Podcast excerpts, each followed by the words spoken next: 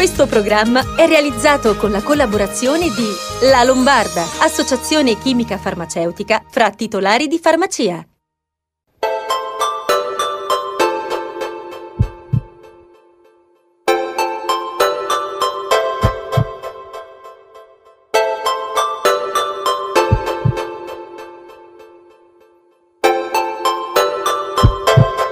Ben arrivati a una nuova puntata di Sei in Salute, ovviamente tutti parlano di Covid, analizzano ogni singolo dettaglio dell'evoluzione e quello dei contagi che purtroppo non sono quelli che vorremmo, ma sulla questione vaccinazione in Lombardia e del resto d'Italia. I vaccini comunque arrivano o non arrivano, questa è sempre la domanda che sentiamo tutti i giorni. E noi comunque ogni settimana cerchiamo di approfondire quelle informazioni che secondo noi possono essere più utili eh, tra tutte quelle che sentite ogni giorno e che più vi preoccupano. Ma partiamo subito dando la linea anche a Lorella che è qua a fianco a me virtualmente nel video, eh, appunto dal suo studio, dalla sua postazione, è pronta per eh, collegarsi con un prestigioso ospite che da molti anni vedete in tv quando si parla di salute in generale. Eh, noi ci vediamo da, tra poco per la seconda parte di trasmissione, ovviamente con la dottoressa Racca. Eh, Lorella, a te la linea. Grazie Paolo e ben arrivati alle telespettatrici, ai telespettatori. E, eh, sì, sono collegata come un ospite che come Sei in Salute siamo onorati di avere, una nostra conoscenza da molti anni. Ben arrivato, professor Silvio Garattini, fondatore e presidente dell'Istituto Mario Negri di Milano. Grazie per aver accettato il nostro invito. Grazie a voi per avermi invitato, grazie. Professore, io sono una grande lettrice soprattutto di libri che riguardano la medicina e la salute ed è dal suo ultimo libro, da poco in libreria, che ho preso spunto per questa nostra chiacchierata. Il libro è Il futuro della salute delle edizioni San Paolo, nel quale lei scrive del sistema sanitario che dobbiamo sognare e anche difendere. Certamente perché il Servizio Sanitario Nazionale è un bene straordinario che purtroppo non viene apprezzato in modo significativo semplicemente perché la maggior parte della gente che ne usufruisce non può conoscere come era la situazione precedente, quando il Servizio Sanitario Nazionale non c'era, allora c'erano delle assicurazioni che davano un apporto eh, limitato e se poi le cose diventavano gravi, se avevi soldi potevi eh, occuparti e curarti, se non li avevi peggio per te fondamentalmente. Questo quindi eh, purtroppo non siamo stati capaci di far conoscere a sufficienza quanto è importante il Servizio Sanitario Nazionale. E poi abbiamo visto che cosa è successo, perché con la pandemia da Covid abbiamo potuto vedere il carico delle difficoltà, degli errori e delle sofferenze che sono state messe in evidenza e che vediamo tuttora. Abbiamo pagato anche il fatto che per parecchi anni il Servizio Sanitario Nazionale è stato deprivato e di personale e anche di risorse economiche che sono necessarie, oltre poi a una serie di eh, difficoltà prevalentemente di tipo burocratico che impediscono al Servizio Sanitario Nazionale di essere veramente efficiente e di mettere il paziente al centro di tutto il sistema. Lei ha detto anche che il sistema sanitario è un bene straordinario che dipende anche dalle capacità di usarlo bene e questo è un progetto che deve partire dalla scuola dove non è presente la scienza e la salute come fonte di conoscenza. Esatto, noi dobbiamo cominciare dalla scuola, è un progetto naturalmente a lunga scadenza, non si può risolvere in poco tempo, ma nella scuola deve essere presente la scienza. Oggi la scuola è fondamentalmente di tipo letterario, filosofico, artistico e non è presente, sono presenti le materie scientifiche, ma questi sono i contenuti della scienza. Manca l'idea della scienza come fonte di conoscenza, che è una conoscenza unica che non è presente negli altri tipi di sapere. La scienza non può essere sostituita da nessun altro, né dalla letteratura, né dalla filosofia, né dall'arte. Eh, si può naturalmente integrare si deve integrare, ma è una fonte di conoscenza unica. Se io voglio sapere se un farmaco fa bene o fa male, non lo posso chiedere alla filosofia, non lo posso chiedere al greco, non lo posso chiedere neanche alla matematica, lo devo chiedere alla scienza intesa come metodologia per appurare eh, determinate, fra virgolette, verità. Nel libro lei scrive che il sistema sanitario nazionale si è fondato sulla cura e non come dovrebbe sulla prevenzione e che la maggior parte delle malattie croniche non cade dal cielo. Allora le chiedo, quali sono gli ostacoli alla prevenzione e cosa dobbiamo sapere? Dobbiamo sapere che la maggior parte delle malattie croniche, quelle che rendono poi difficile in generale l'ultima parte della nostra vita, non piovono dal cielo. Siamo noi che ce le autoinfliggiamo e poi ce ne lamentiamo. E queste sono dovute fondamentalmente al tipo di stili di vita che utilizziamo e tutti sappiamo cosa dovremmo fare. Non dovremmo fumare, non dovremmo bere troppo alcol, non dovremmo eh, usare le droghe, eh, dovremmo avere un'alimentazione varia ma però moderata, dovremmo avere maggiore esercizio fisico, evitare quindi la sedentarietà, mantenere il peso ideale, eh, dormire un certo numero di ore tutte le notti e così via. Cioè sappiamo cosa dobbiamo fare, ma poi non lo facciamo. E non lo facciamo perché non siamo incitati a farlo, non siamo incentivati a farlo, non abbiamo sufficienti informazioni. La salute è il bene fondamentale. Noi siamo il paese, diciamo la popolazione che ha una delle maggiori durate di vita di tutto il mondo, eh, perché sono ormai adesso un po' di meno con il Covid, ma comunque erano 81 anni per il maschio, 85 per le femmine, però se andiamo a guardare qual è la durata di vita sana, ci ritroviamo al quindicesimo posto, perché la, no, la, parte ultima della nostra vita è affetta da malattie che sono evitabili. Il 70% dei tumori è evitabile e però muoiono ancora 160.000 morti, cioè abbiamo ancora 160.000 morti all'anno per tumore. Quindi possiamo fare molti passi avanti guardando la prevenzione. La ricerca, che è propria del suo istituto Mario Negri, in Italia è una nota dolente. I dati ci dicono che moltissimi ragazzi che vogliono fare ricerca vanno all'estero per avere più possibilità di emergere. Ma abbiamo visto in questo anno quanto la ricerca sia fondamentale e sia stata utilissima, per esempio, per trovare i vaccini che, come amo ricordare, hanno salvato tante vite quante ne ha salvate l'acqua potabile che in parte ci aiuteranno ad uscire da questa situazione certamente la ricerca da noi è considerata una spesa anziché essere considerata un investimento, un investimento che paga eh, non immediatamente ma in un certo numero di anni. Eh, il, il, problema della ricerca, ha detto giustamente lei, eh, in Italia è ridotto veramente, la ricerca è ridotta alla miseria perché abbiamo la metà dei ricercatori della media dei paesi europei.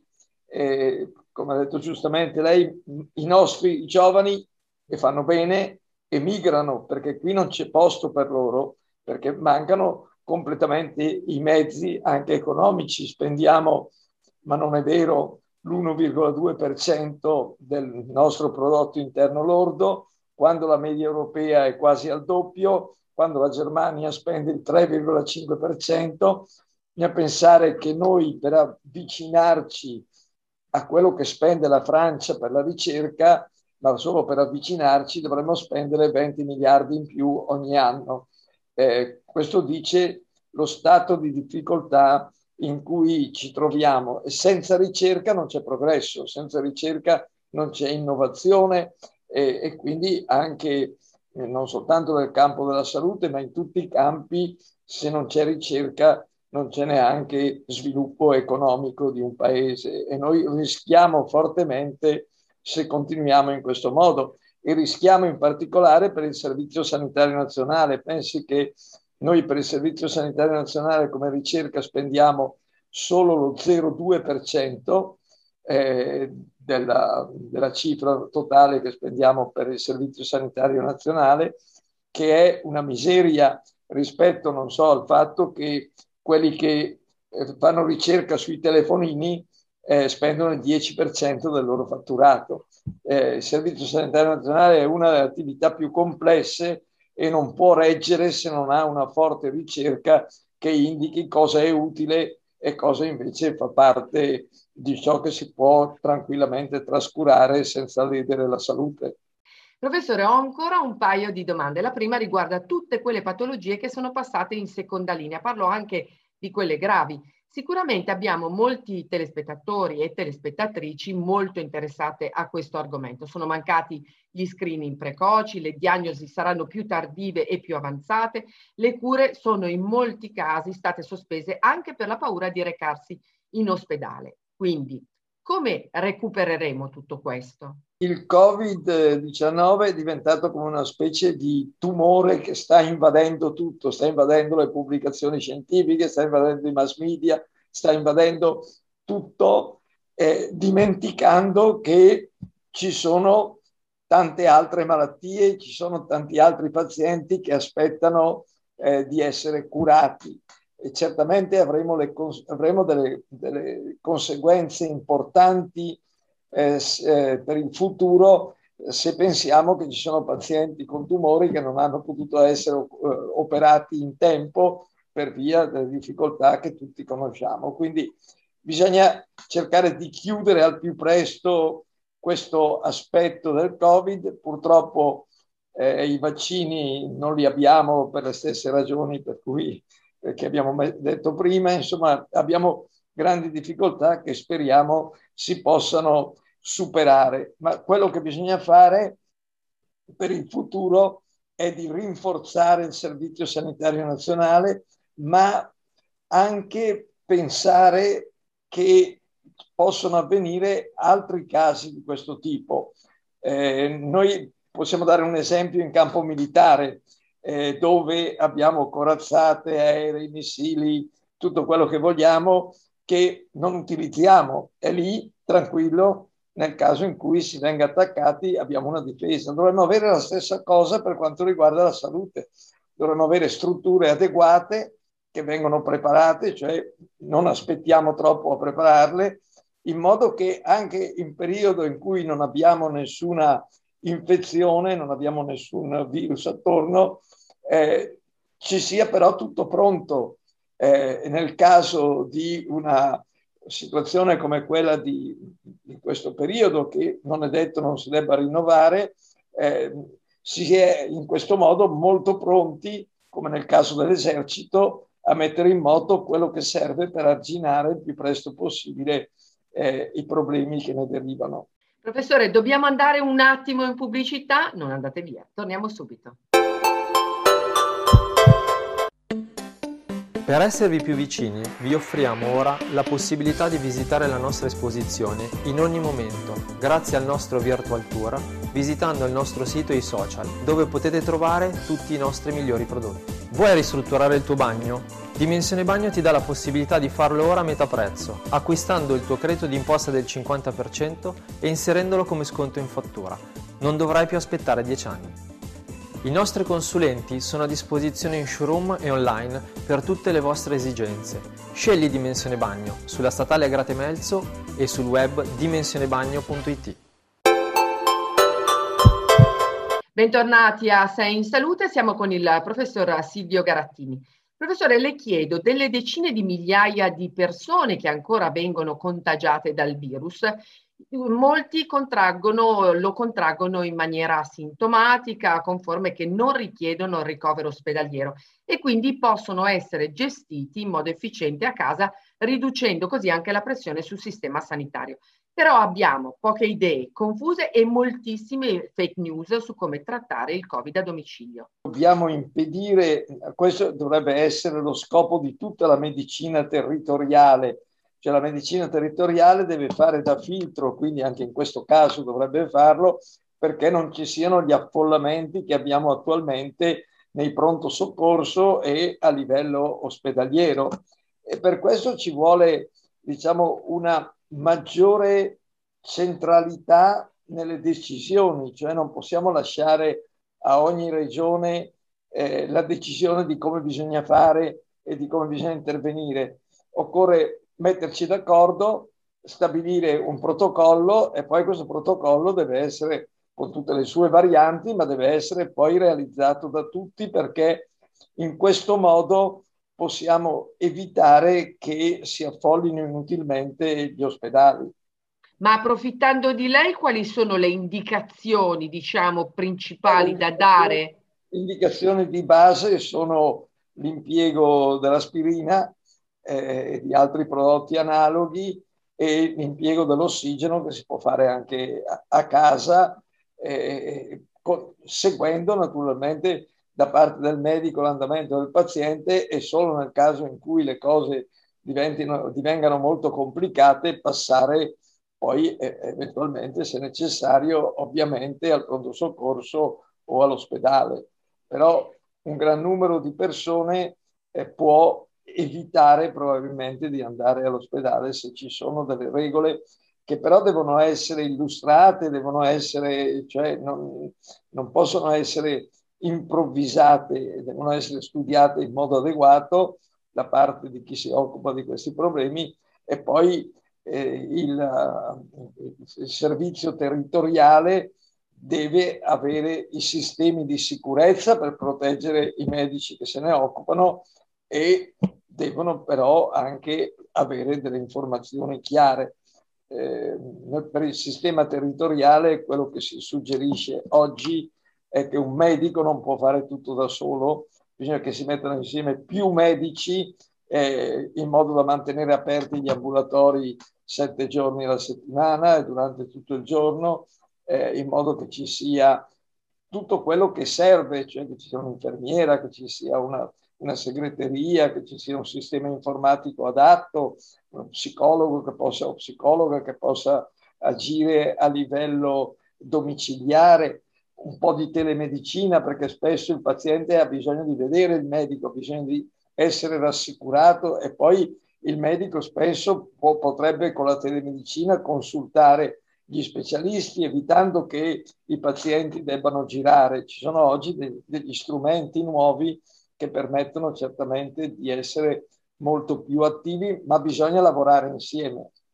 Professor Garattini, la ringraziamo moltissimo per averci dedicato il suo tempo e per chi fosse interessato a scoprire il futuro della nostra salute, ricordo il suo ultimo libro, Il futuro della salute, appunto delle edizioni San Paolo, in libreria. Grazie professore. Grazie a lei. Eccoci nuovamente insieme, anche se virtualmente nel video. Eh, molto interessante ovviamente la tua chiacchierata col professor Garattini. In effetti dobbiamo veramente ripensare al futuro della nostra salute perché quello a cui stiamo assistendo deve servire un po' da monito, diciamo, per migliorare la scienza prima e la politica dopo, eh, che devono forse lavorare un po', un po' di più insieme ma io sono tornato appositamente per il nostro appuntamento con la farmacia e quindi eh, siamo in collegamento con la dottoressa Anna Rosa Racca, farmacista e presidente di Feder Pharma Lombardia, che salutiamo e ringraziamo per essere con noi. Caro saluto a tutti. Dottoressa, la notizia della settimana che dobbiamo commentare con lei riguarda una svolta epocale per la professione del farmacista che ovviamente potrà eh, somministrare vaccini nelle farmacie dopo essere stato opportunatamente formato. Lo provvede il decreto Draghi che destina una cifra importante affinché come importante presidio del territorio la farmacia possa mettere in campo tutte le sue forze. Questa è, è, molto importante, molto importante per le farmacie, per noi farmacisti, ma è molto importante per la gente, per tutti noi. Eh, si potrà in Italia, così come in tanti paesi europei o anche tanti paesi del mondo, fare una vaccinazione, adesso è stata espressamente prevista quella del Covid in farmacia. Attenzione, non lo si può fare oggi o domani, si partirà forse fra 15 giorni, fra un mese, ma naturalmente quindi ci saranno tutti gli avvisi. Eh, cosa vuol dire? Già, eh, già in altre parti del mondo, ma sto parlando anche della Francia, per esempio, sto parlando dell'Inghilterra, quindi di nazioni a noi vicine, questo poteva già essere fatto in farmacia. Quindi noi faremo le vaccinazioni per il Covid, eh, stanno partendo gli accordi in tutte le regioni italiane, comprese naturalmente la nostra regione su cui noi ci stiamo confrontando. E quindi sarà molto facile, io penso che aumenterà anche la copertura vaccinale, perché in fondo le persone vengono da sempre in farmacia e ci chiedono posso farlo da lei, ma perché devo fare la coda, devo andare lontano, eh, con, ci conoscono, quindi sanno che naturalmente faremo con la mm, perfezione con tutto. Quindi adesso bisogna aspettare i vaccini perché non si possono fare adesso quando ci sono dei vaccini che devono essere tenuti a temperature estremamente basse o quando ci sono in multidosi, quindi aspettiamo quindi il vaccino singolo, tipo quello di Johnson Johnson.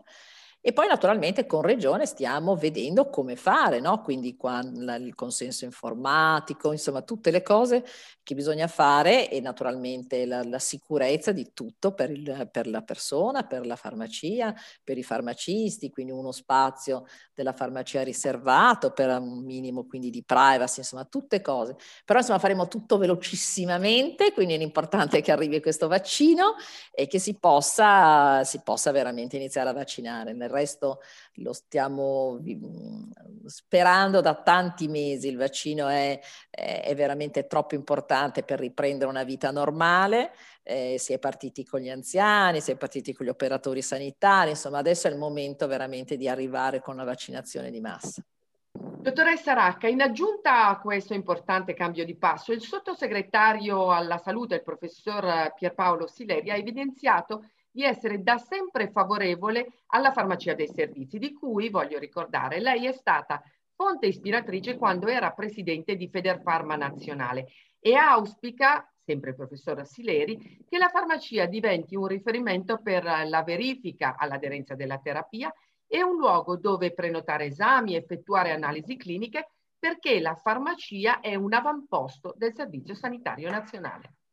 Grazie di averlo ricordato, cioè io eh, da presidente nazionale dieci anni fa, esattamente nel 2009, anzi un po' più di dieci anni, sono passati dodici, ho voluto profondamente che mh, la farmacia cambiasse un po' volto, cioè che diventasse non soltanto la farmacia che distribuisce il farmaco, quello lo sa, lo è, lo è sempre stato e lo sarà sempre, ma che avesse anche un volto un po' di presidio polifunzionale del sistema sanitario nazionale, cioè diciamo una nuova prospettiva. D'altronde questo era importante perché fortunatamente viviamo di più grazie ai farmaci, grazie agli stili di vita, ma perché sono molto aumentate le malattie croniche, quindi, quindi la cronicità è, è, è, in grande, cioè, è, in grande, aumento. E quindi c'era quella norma che aveva previsto e ne avevamo parlato col ministro Fazio, che era stato eh, che aveva favorito questa iniziativa, tanto da essere legge di questa nostra nazione, aveva appunto permesso di fare alcune cose che prima nelle farmacie non si facevano, per esempio fare un'autoanalisi, provare quindi una glicemia, il colesterolo, o fare la telemedicina, fare un elettrocardiogramma, un holter. Guardate, adesso sono delle realtà già importanti nelle farmacie. Si potessero fare degli screening, come per esempio facciamo in questa regione sullo screening del colon retto, si potesse fare mh, anche, diciamo, prevenzione, che è un'altra cosa molto importante. E poi, diciamo, si lavorasse su un altro dei capitoli su quali bisogna ancora lavorare, che l'aderenza alla terapia. Perché insomma io sto parlando con, delle, con tutti i cittadini, i farmaci vanno presi come prescritto dal medico, come prescritto dallo specialista, come noi vi consigliamo di fare, quindi non bisogna fare il fai da te perché uno è stanco, perché dice sono già guarito, perché uno si è dimenticato. Bisogna seguire la terapia se si vuole che veramente quel farmaco sia efficace. Allora questa è stata una norma che ha poi portato avanti a, tante altre cose, c'è stato il piano della cronicità che è stato quindi poi recepito dalle regioni, ci sono stati programmi sempre sulla farmacia dei servizi e quindi è stata citata anche in questo nuovo decreto, quindi che permette, eh, ha permesso mesi fa un decreto per poter fare i tamponi in farmacia, adesso questo nuovo decreto sui vaccini. In fondo quindi è la farmacia dei servizi che continua a crescere proprio perché la farmacia diventi, come dicevo prima, veramente un, un presidio polifunzionale sul territorio. Dottoressa, sappiamo che d'inverno la pelle viene sottoposta a stress climatici, il caldo, il freddo, eh, tutte cose che accelerano la disidratazione della pelle. In aggiunta all'inverno, anche a questo periodo di chiusura peggiora la situazione. La signora Marta le scrive, gentilissima dottoressa, ho proprio la pelle spenta, grigia e disidratata. Forse sbaglio con le creme, cosa mi consiglia? Io volevo dirlo proprio da farmacista, ho visto che in questo periodo ci siamo curati tutti di meno e non abbiamo più dato importanza anche per esempio alle creme del viso, perché tanto avevamo la mascherina, perché nessuno ci vedeva e quindi va bene, non abbiamo comprato il rossetto, sto parlando, ma voglio dire però la crema è troppo importante. Quindi guardate, adesso bisogna riprendere, adesso l'inverno sta finendo, inizia la primavera, quindi bisogna veramente riprendere a nutrire la nostra pelle, a idratarla, a volerci un po' bene. E quindi veramente io consiglio a, a, tutte le persone di andare in farmacia, di avere, di, di avere qualche consiglio dal farmacista, perché insomma veramente quindi anche la stessa, il fatto di essere coperti, siamo, siamo molto, la pelle è molto, si è molto disidratata. Eh, io dico sempre che sono aumentate anche le rughe, non lo so, però voglio dire bisogna, ehm, bisogna, bisogna provvedere e quindi assolutamente io consiglio di, di andare in farmacia e di prendere i prodotti corretti. Dottoressa Giorgio le scrive, mia mamma ha 82 anni ed è in buona salute, non vedeva l'ora di fare il vaccino ed è stata chiamata, ma quando è arrivata al centro le hanno detto che il vaccino non c'era, adesso è molto arrabbiata. Secondo me c'è tanta comunicazione negativa in televisione. Lei che cosa ne pensa? Sappiamo tutti i problemi che ci sono stati sull'approvvigionamento dei vaccini, sappiamo dei ritiri di alcuni lotti di vaccino, poi addirittura di tutto un lotto di AstraZeneca, anche se alle persone sopra gli 80 anni in genere si veniva fatto quindi il vaccino Pfizer. Eh, io non bisogna mai demordere nella vita, quindi mh, passare in farmacia, prendere un nuovo appuntamento e andare subito a fare la vaccinazione. Io penso che adesso la macchina delle vaccinazioni sia partita in tutte le regioni con un ritmo molto, molto forte e quindi diciamo purtroppo sappiamo di, di tanti esempi che non sono andati perfettamente, invece tanti altri con una puntualità, ma tanti purtroppo no. Eh, però insomma dai, ritorniamo in farmacia, prendiamo la prenotazione e andiamo un'altra volta. Bene dottoressa, anche per questa puntata abbiamo terminato, la ringraziamo per essere stata con noi, è sempre un pilastro di sé in salute, e darci e dirci eh, tutte le notizie, tutte le curiosità e le risposte soprattutto nostre, eh, ai nostri telespettatori che eh, ci inviano le loro richieste. Comunque ci vediamo settimana prossima. Un grande saluto a tutti, ci vediamo alla prossima settimana. E anche per oggi termina così la puntata di Sei in Salute. Ci vediamo sicuramente settimana prossima. Eh, Lorella ti saluto. Eh, ricordo a tutti che l'appuntamento in tv su Telenova, canale 14, è a lunedì alle 23 e in replica la domenica alle 13.30, ma l'appuntamento con Sei in Salute è sempre attivo perché trovate sempre o la pagina Facebook che Lorella tiene sempre aggiornata quotidianamente oppure sulla pagina YouTube Sei in Salute. Eh, niente, ci vediamo in tv, ci vediamo sul web, ci vediamo su Spotify e come e quando volete. Grazie. Grazie a tutti per averci seguito. Alla prossima puntata. Alla prossima, ciao Lorella.